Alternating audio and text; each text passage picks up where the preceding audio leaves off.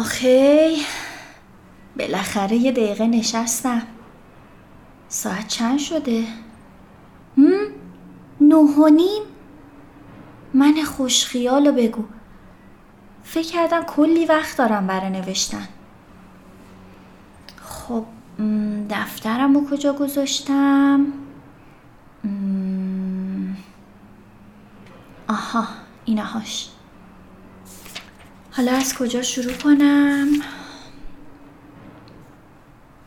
دیروز بعد از گذشت دو روز دیروز بعد از گذشت دو روز از مواجهه با خانم مرتزوی هنوز ذهنم کنجکاو سلامتی پسرش و حال و روز اون مادر دلنگران بود. تمام جسارتم رو جمع کردم و اصری که به خونه برمیگشتم تو راه پله ها جلوی در خونشون توقف کردم.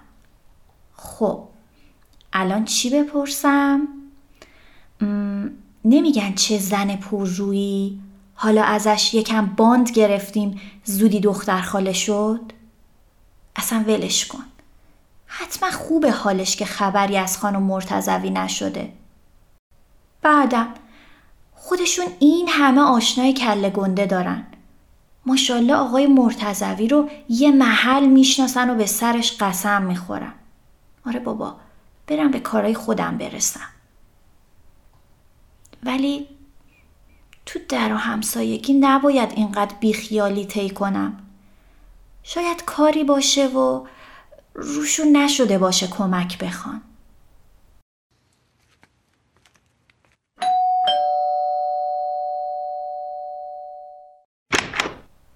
سلام خان مرتزوی خوبین؟ سلام مادر. بفرمایید. می‌خواستم احوال پرسی کنم و بگم اگه کاری داشتین وقتی بی وقتی اصلا تعارف نکنینا از لطفت ممنون دخترم. اگه نیازی بود حتما. آها باشه پس من با اجازتون برم دیگه. وقتت بخیر در مدت کوتاهی که با هم مکالمه داشتیم از داخل خونه صدای ناله خفیفی می اومد. دیگه مطمئن شدم که اوضاع به اون آرومی هم که خانم مرتزوی سعی داره نشون بده نیست. واقعا نمی‌دونستم چطور باید اعتمادش رو جلب کنم. البته شایدم چیز خاصی نیست و ذهن داستان پرداز من دوباره بازیش گرفته. برم به زندگی خودم برسم.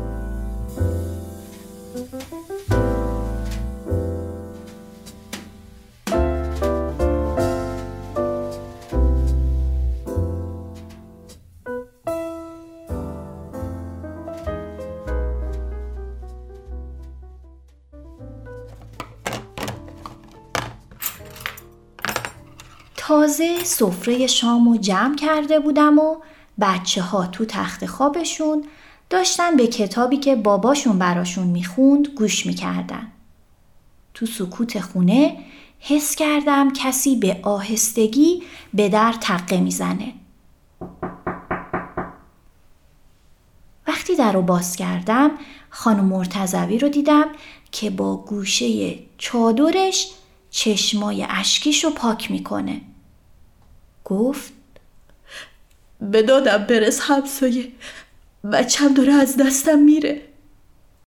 و بعد از فرط ضعف همونجا دم در رو زمین نشست. دست پاچه شده بودم. نمی‌دونستم چی باید بگم. زیر بغلش رو گرفتم و بدون اینکه سوالی ازش کنم آوردمش تو خونه و کمکش کردم روی مبل توی نشیمن بشینه. بعدم از موضع قدرت بهش گفتم چند بار نفس عمیق بکشید. از جاتونم بلند نشین تا من برگردم. سریع براش یه آبقند درست کردم و تا وقتی که داشت می‌خورد به حمید ماجرا رو گفتم و ازش خواستم از اتاق در نیاد تا خانم مرتزوی معذب نشه. تو دلم انگاری آش نظری به هم می زدن.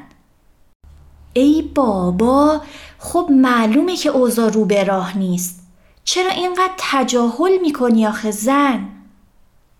با هزار تا منمن و لبگزونک و معذرت خواهی بابت مزاحمت بیموقع بالاخره گفت که پسرش توی شلوغی چند روز پیش تو خیابون تیر خورده و اونا به خاطر موقعیت حاجاقا و اهل فامیل نبردنش در مونگاه حاجی گفته خودش خواسته بره تو شلوغیا حالا هم تاوان ندونم کاریاشو بکشه.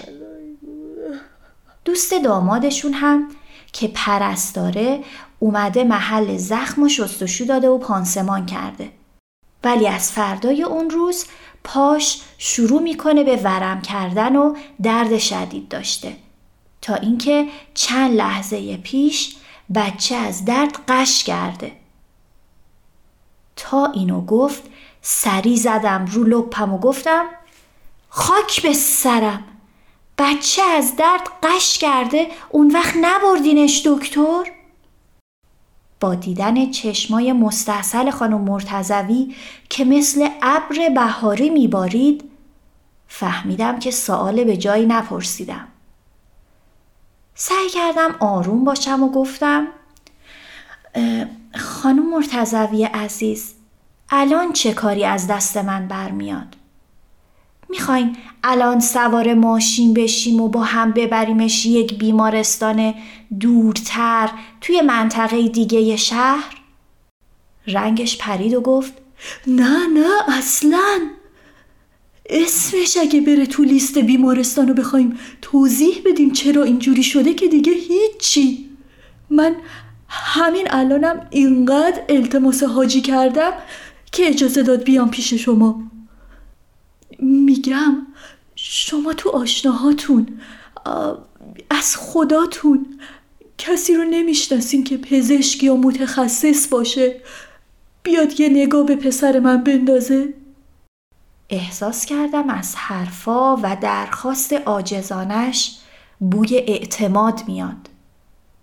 گفتم اتفاقا پدرم دوستی داره که سابقا جراح بوده. البته بعد انقلاب پاکسازی شده. سنشم زیاده. ولی پزشک حاضق و مورد اعتمادیه. اگه دوست دارین الان به پدرم بگم باهاش تماس بگیره. شاید بتونه بیاد اینجا. چشمای خانم مرتزوی پر از تردید بود. فکر کنم حتی معنی لغت پاکسازی رو هم نمی‌دونست. ولی کلماتی مثل جراح و معتمد اثر بیشتری برای تصمیمش داشت. گفت خیر ببینی دخترم. آره آره بگو بیاد بگو بیاد.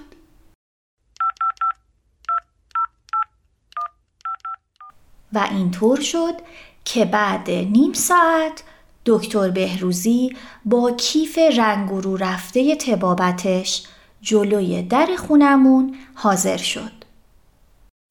بدون اینکه از چون و چرای مسئله سوال کنه پای پسرشون رو معاینه کرد و براش دارو نوشت.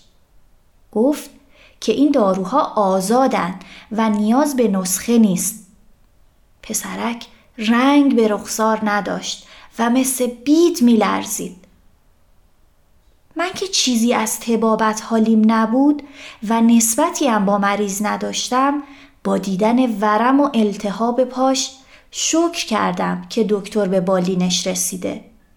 اون وقت این آقای مرتزوی که معلوم نبود تو کدوم اتاق خونه خزیده حتی برای یه تشکر خشک و خالی از دکترم آفتابی نشد. نمی‌تونستم مانع قضاوت کردن مغزم بشم. آخه چرا؟ چه چیز از سلامتی جگرگوشه آدم مهمتره؟ دکتر بهروزی شمارش رو روی تیکه کاغذ نوشت و گذاشت بالای سر مریض. بعد رو به من کرد و گفت باید حتما 48 ساعت دیگه چکش کنم تا ببینم عفونت از بین رفته یا نه. قدردانی تو نگاه خانم مرتزوی موج می‌زد و دعاهای خیری که بدرقه دکتر می‌کرد تا دم در خروجی ادامه داشت. وقتی دکتر رفت به خانم مرتزوی نزدیک شدم تا ازش خدافزی کنم. یهو دستاش از تو چادرش در اومد و بغلم کرد و تو گوشم گفت خدا خیرت بده مین خانم منم دستامو دورش حلقه کردم و گفتم نگران نباشین حالش خوب میشه این جوونا خیلی قوی و جسورن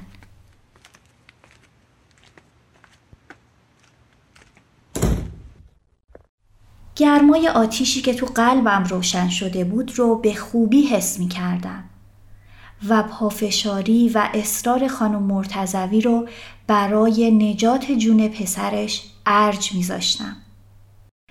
تصمیمی که اون را مجبور کرده بود تا پا روی تردیدهاش بذاره و خلاف میل همسرش از من و دنیای ناشناخته من کمک بگیره و شاید این جز معدود دفعاتی بود که به قول خودش خلاف میل حاج آقا رفتار کرده بود.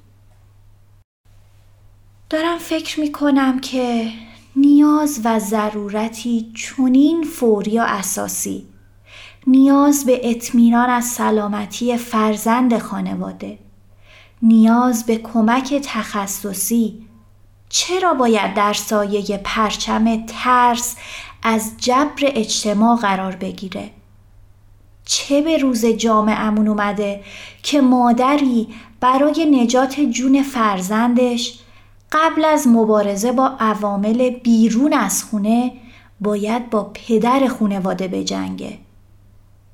اون اجتماع با چه مهری و چه تأییدی بر ارزش های اون پدر کوبیده که اطمینان از سلامت فرزندش رو در جایگاه ترس و تردید قرار داده.